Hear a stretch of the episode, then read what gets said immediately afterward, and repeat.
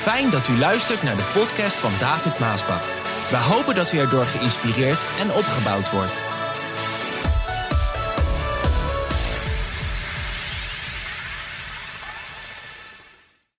De handelingen van de apostelen, daar zijn wij mee bezig. Stefanus is net uh, gestenigd en gedood. Uh, Stefanus is dus eigenlijk net als een martelaar gestorven.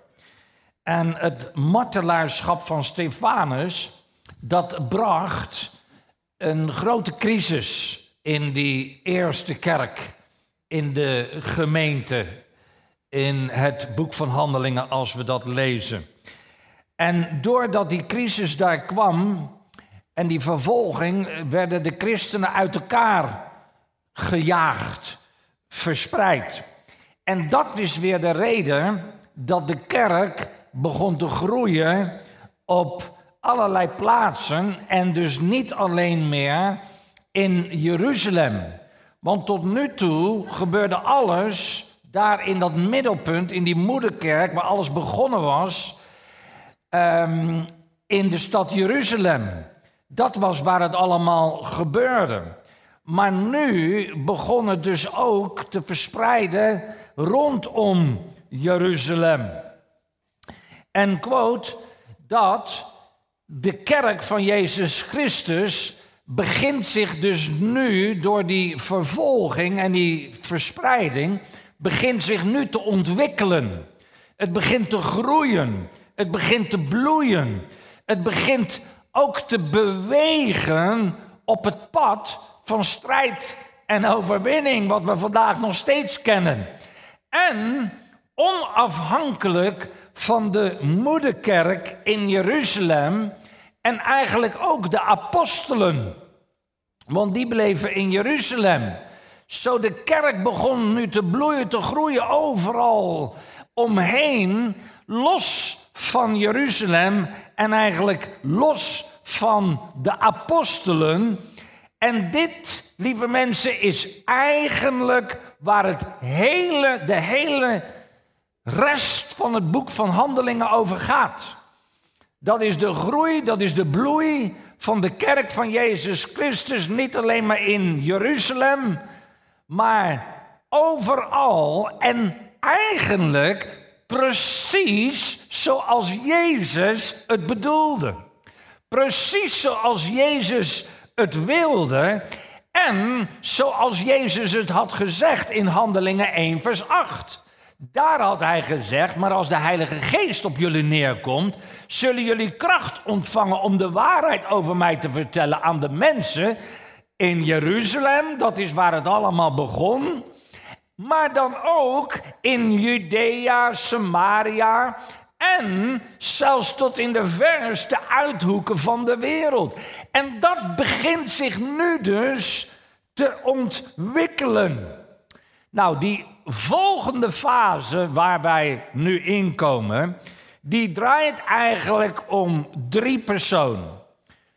Eén Saulus, twee Filippus en drie Simon.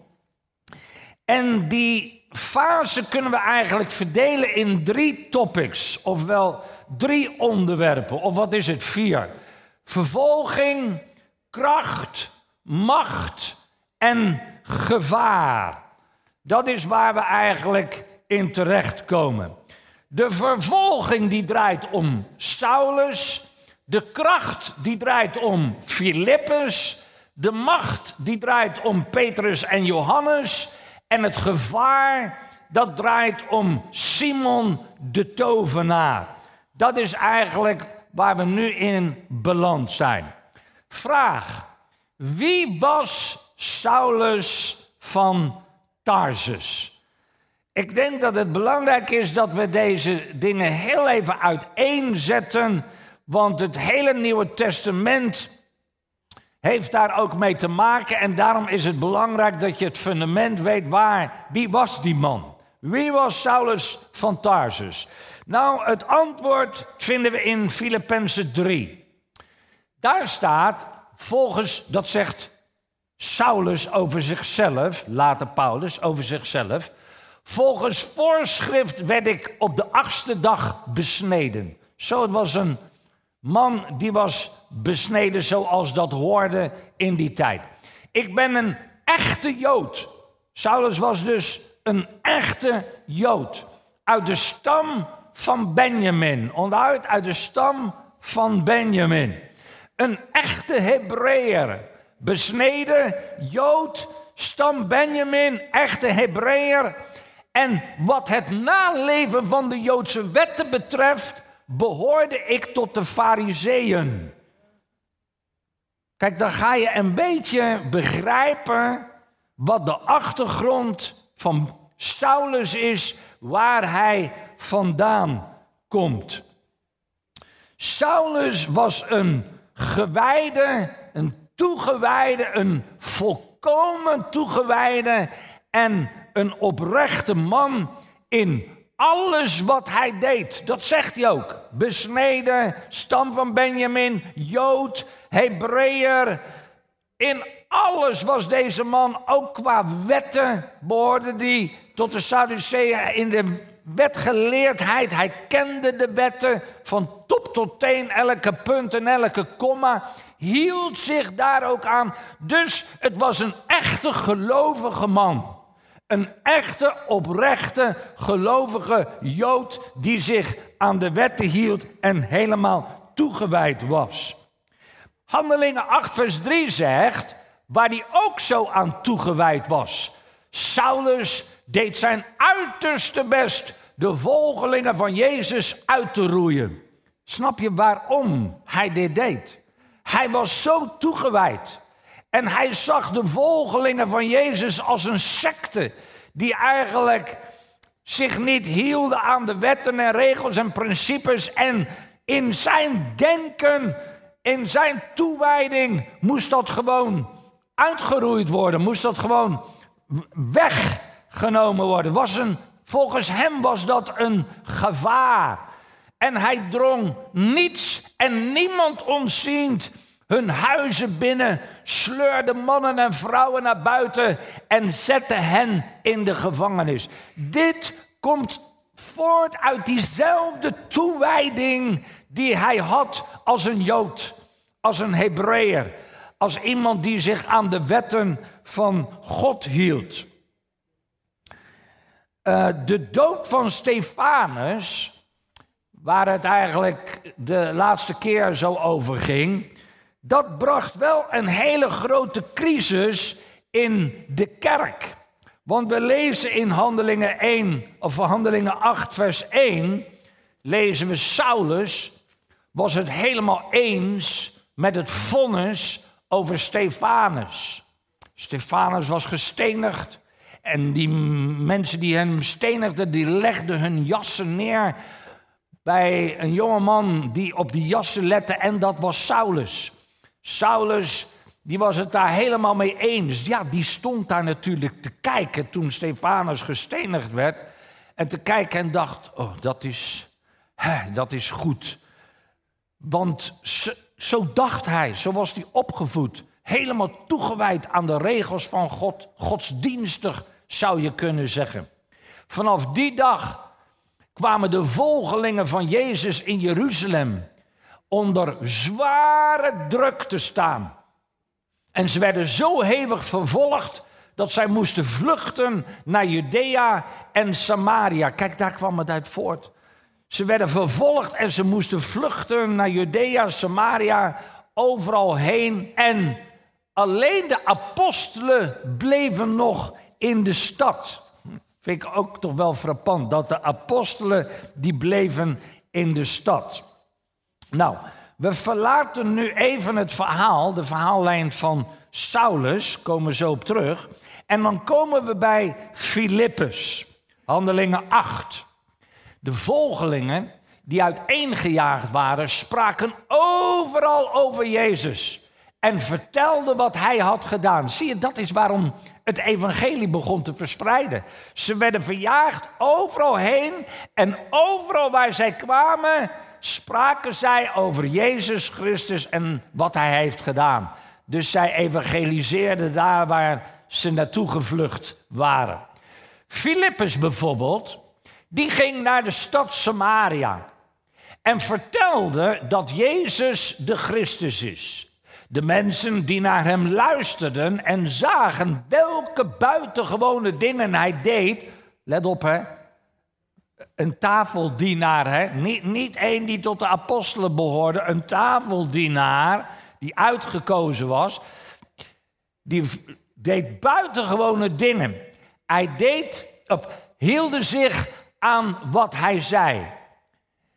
Boze geesten gingen onder luid geschreeuw weg uit de vele mensen die er last van hadden. Vele lammen en kreupelen werden genezen. Oh, wat een wonderbaarlijke tijd.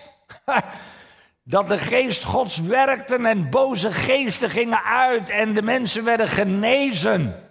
Het was dan ook, let op hè, niet, niet Jezus die nog op aarde wandelde, maar Jezus die begonnen was te doen wat hij deed en de discipelen gingen ermee door en Jezus ging door hun heen daarmee door.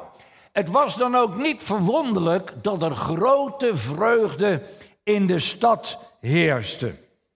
Filippus was dus één van die zeven tafeldienaren. Handelingen 6, vers 5 hebben we het gelezen. Ze vonden allemaal een goed voorstel. Kozen zeven mannen uit. Stefanus, een man vol van de Heilige Geest en met groot geloof. Eén van die zeven, let op de achter staat Filippus. Filippus, de diaken, die was ook evangelist. Dus hij was uitgekozen om een helper te zijn, een dienaar te zijn, waar we de laatste keer over spraken. Uh, maar hij was ook doordat hij ging getuigen en evangeliseren en God werkte met hem mee en wonderen en tekenen gebeurden, werd hij ook een evangelist. Dus Filippus was eigenlijk diaken, evangelist. En uh, Handelingen 21, daar spreekt Paulus een tijdje later over Filippus.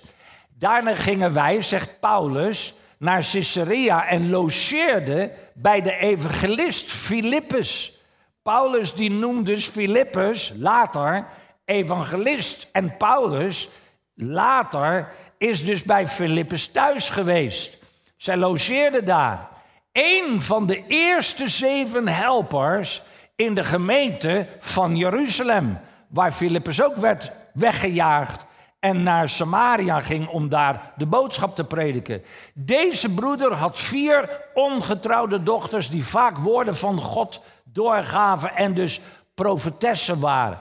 Ik zat dit te lezen, toen dacht ik, hè, dan moet je even springen in het verhaal, dat later Paulus dus bij Filippus thuis is geweest. Wat hebben die mannen met elkaar besproken? Wat hebben ze niet veel met elkaar gesproken over dat begin?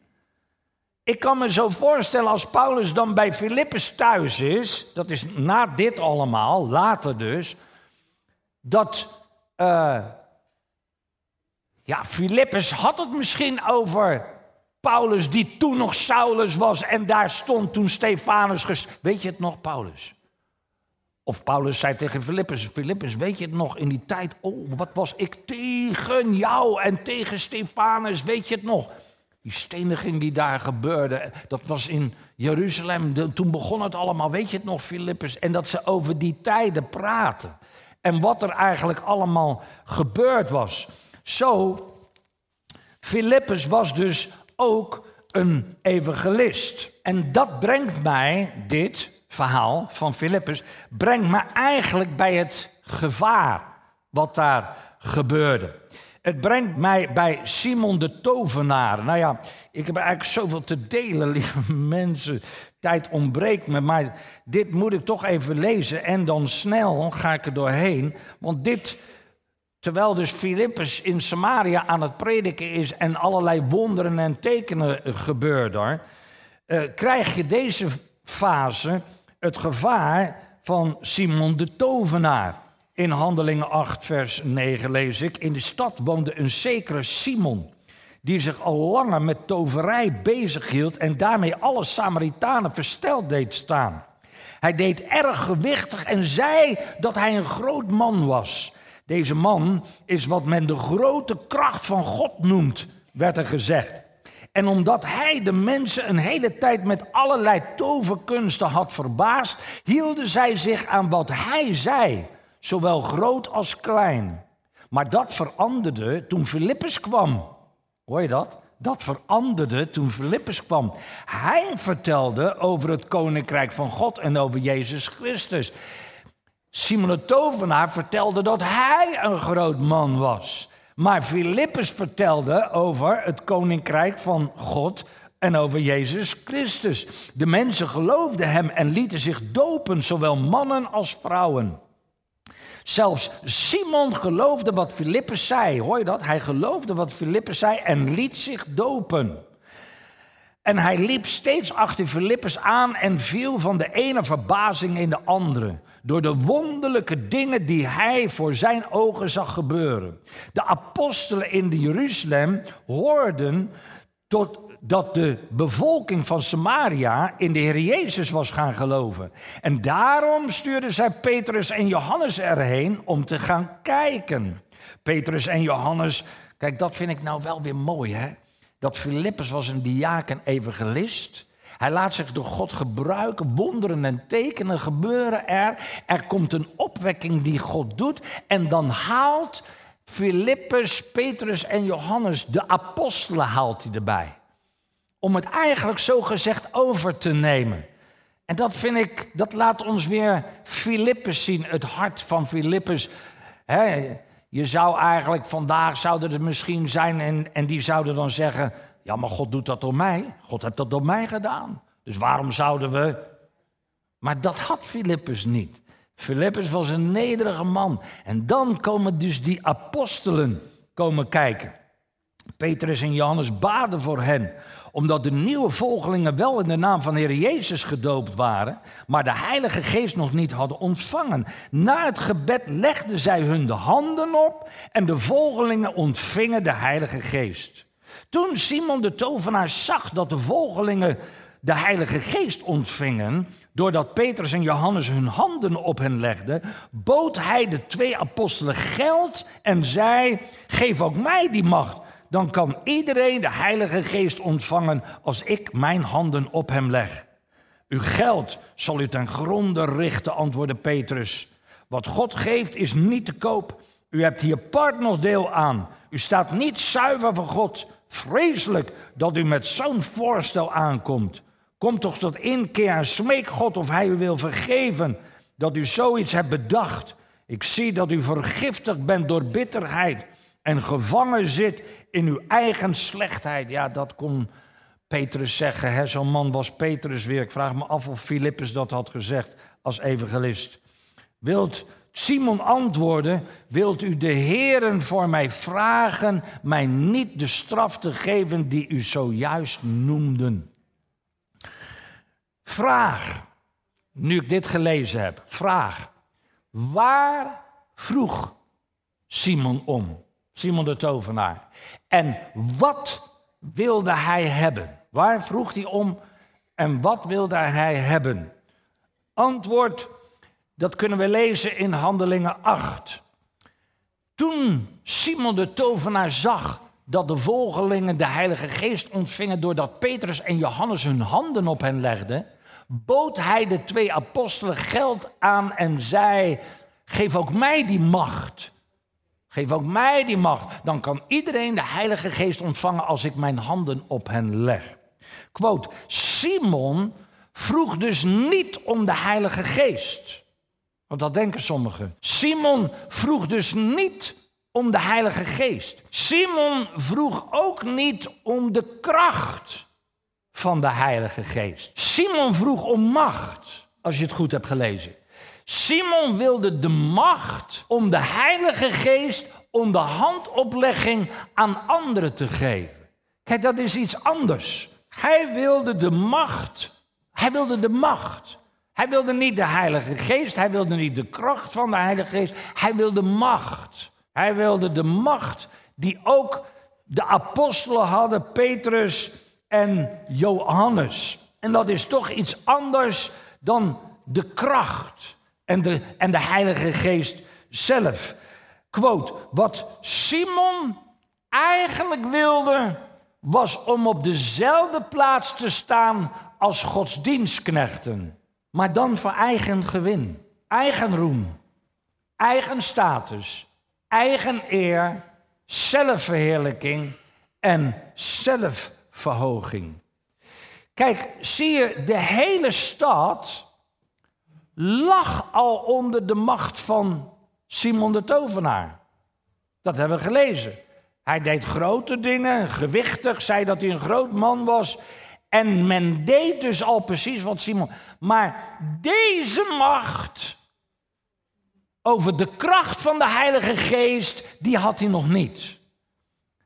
En dat is wat hij wilde hebben.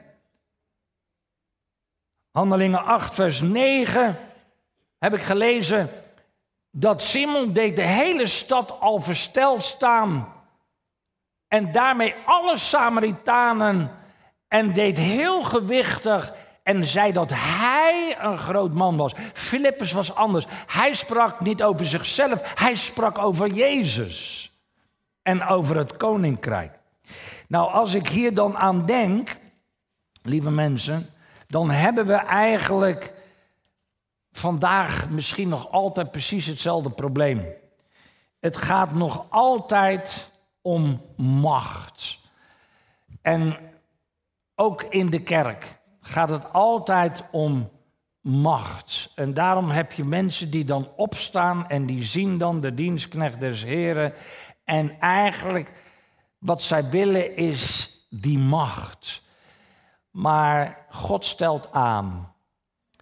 En ik ben blij, broeders en zusters, dat God waakt over zijn gemeente. En dat hij dat daar toch ook deed. En daarom vond ik het zo mooi dat Petrus daar was. Want nogmaals, ik weet niet of Filippus dit. evangelist is weer anders dan de apostel. Petrus was dit gewend om het zo te doorzien en te zeggen. En toen hij dat zag, toen wist hij gelijk wat hij moest zeggen. En hij bestrafte eigenlijk Simon de tovenaar. En het mooie is dat hij zich ook aan het eind bekeerde. Want hij zegt, alsjeblieft vraag God dat hij mij zal vergeven en dat niks met mij gebeurt. Want hij was daar wel bang voor. Goed, we gaan even weer terug naar de verhaallijn van Filippus. Handelingen 8, vers 26.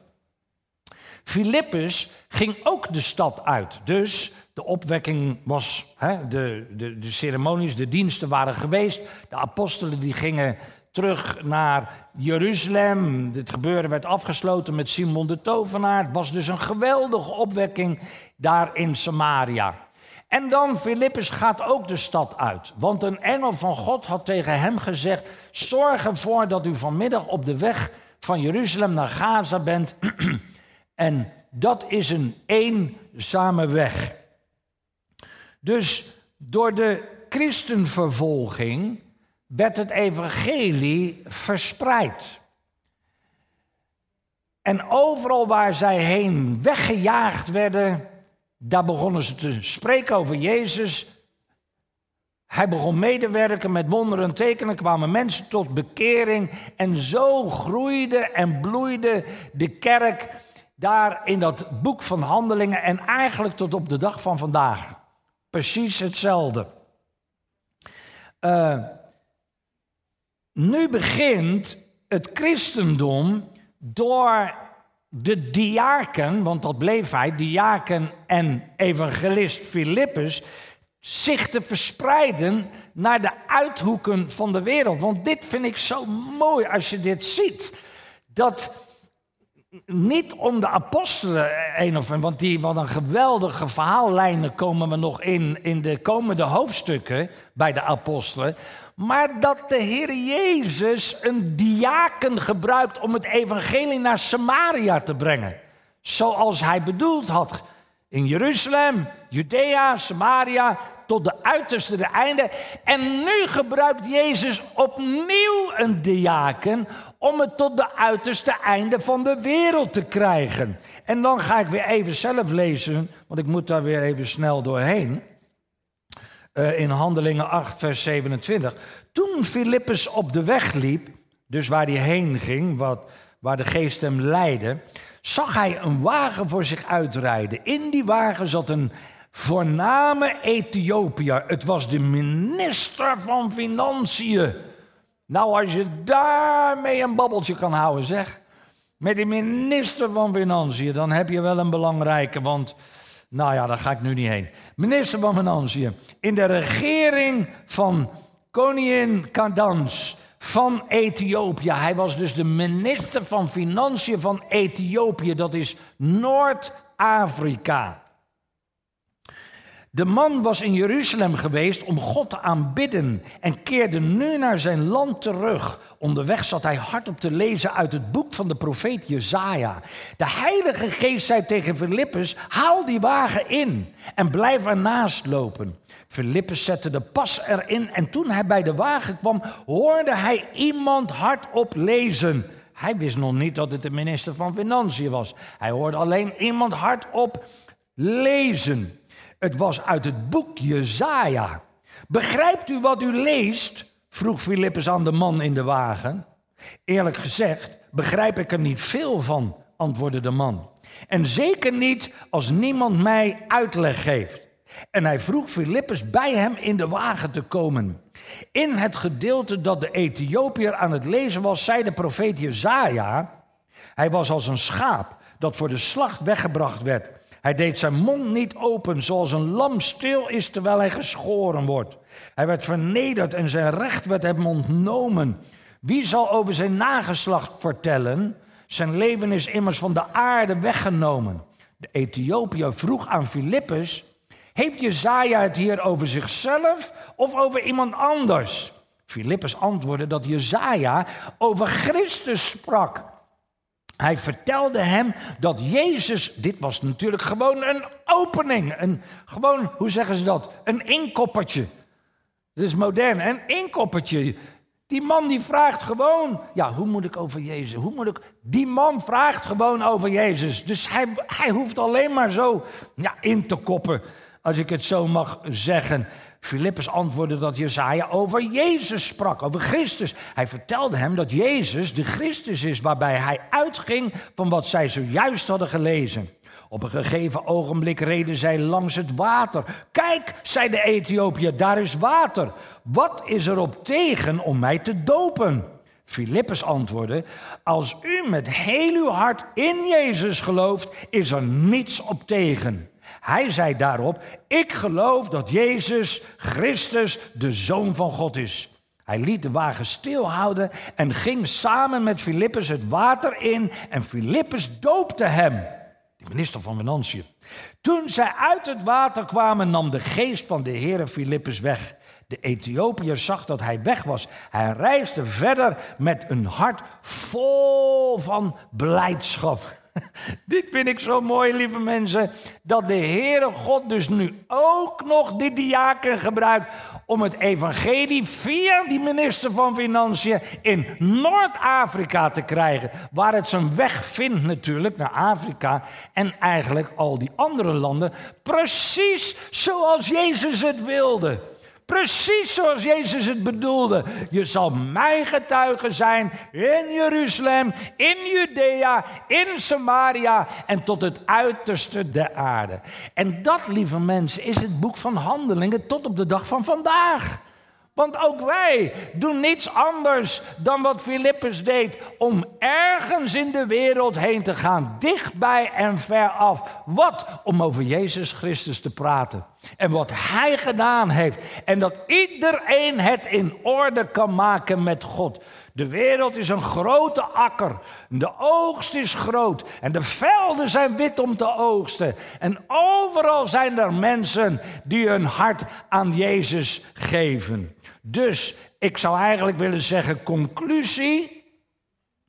Conclusie. Als het evangelie van Jezus Christus verhinderd wordt om ergens te komen, dan komt dat voornamelijk omdat God nergens een gewillige Filippus kan vinden om te gaan. Zo eenvoudig is het. Wie is er een. Ja, maar broeder David, ik ben geen. En dan krijg je de naam, hè? Geen voorganger, apostel, noem maar allemaal. Maar een diaken zijn we allemaal. Een diaken is een helper, een diaken is een dienaar. En waar je ook dient in de gemeente, God kan je gebruiken. God wil je gebruiken. En God zal je gebruiken als je gewoon een gewillige Filippus bent. En dan moet je verder lezen over Filippus. Oh, dit stuk gewoon nog een keer lezen. Zo'n eenvoudige man. Een van de zeven dienaren die gewoon ging getuigen waar hij was over Jezus Christus. En de Heere werkte mee met wonderen en tekenen. En er ontsprong een opwekking daar waar hij getuigde. Ben jij ook een Filippus? Ben jij een gewillige Filippus om te gaan daar waar de Heer jou zenden wil? Dan zal hij hetzelfde doen als in de dagen van ouds. Amen.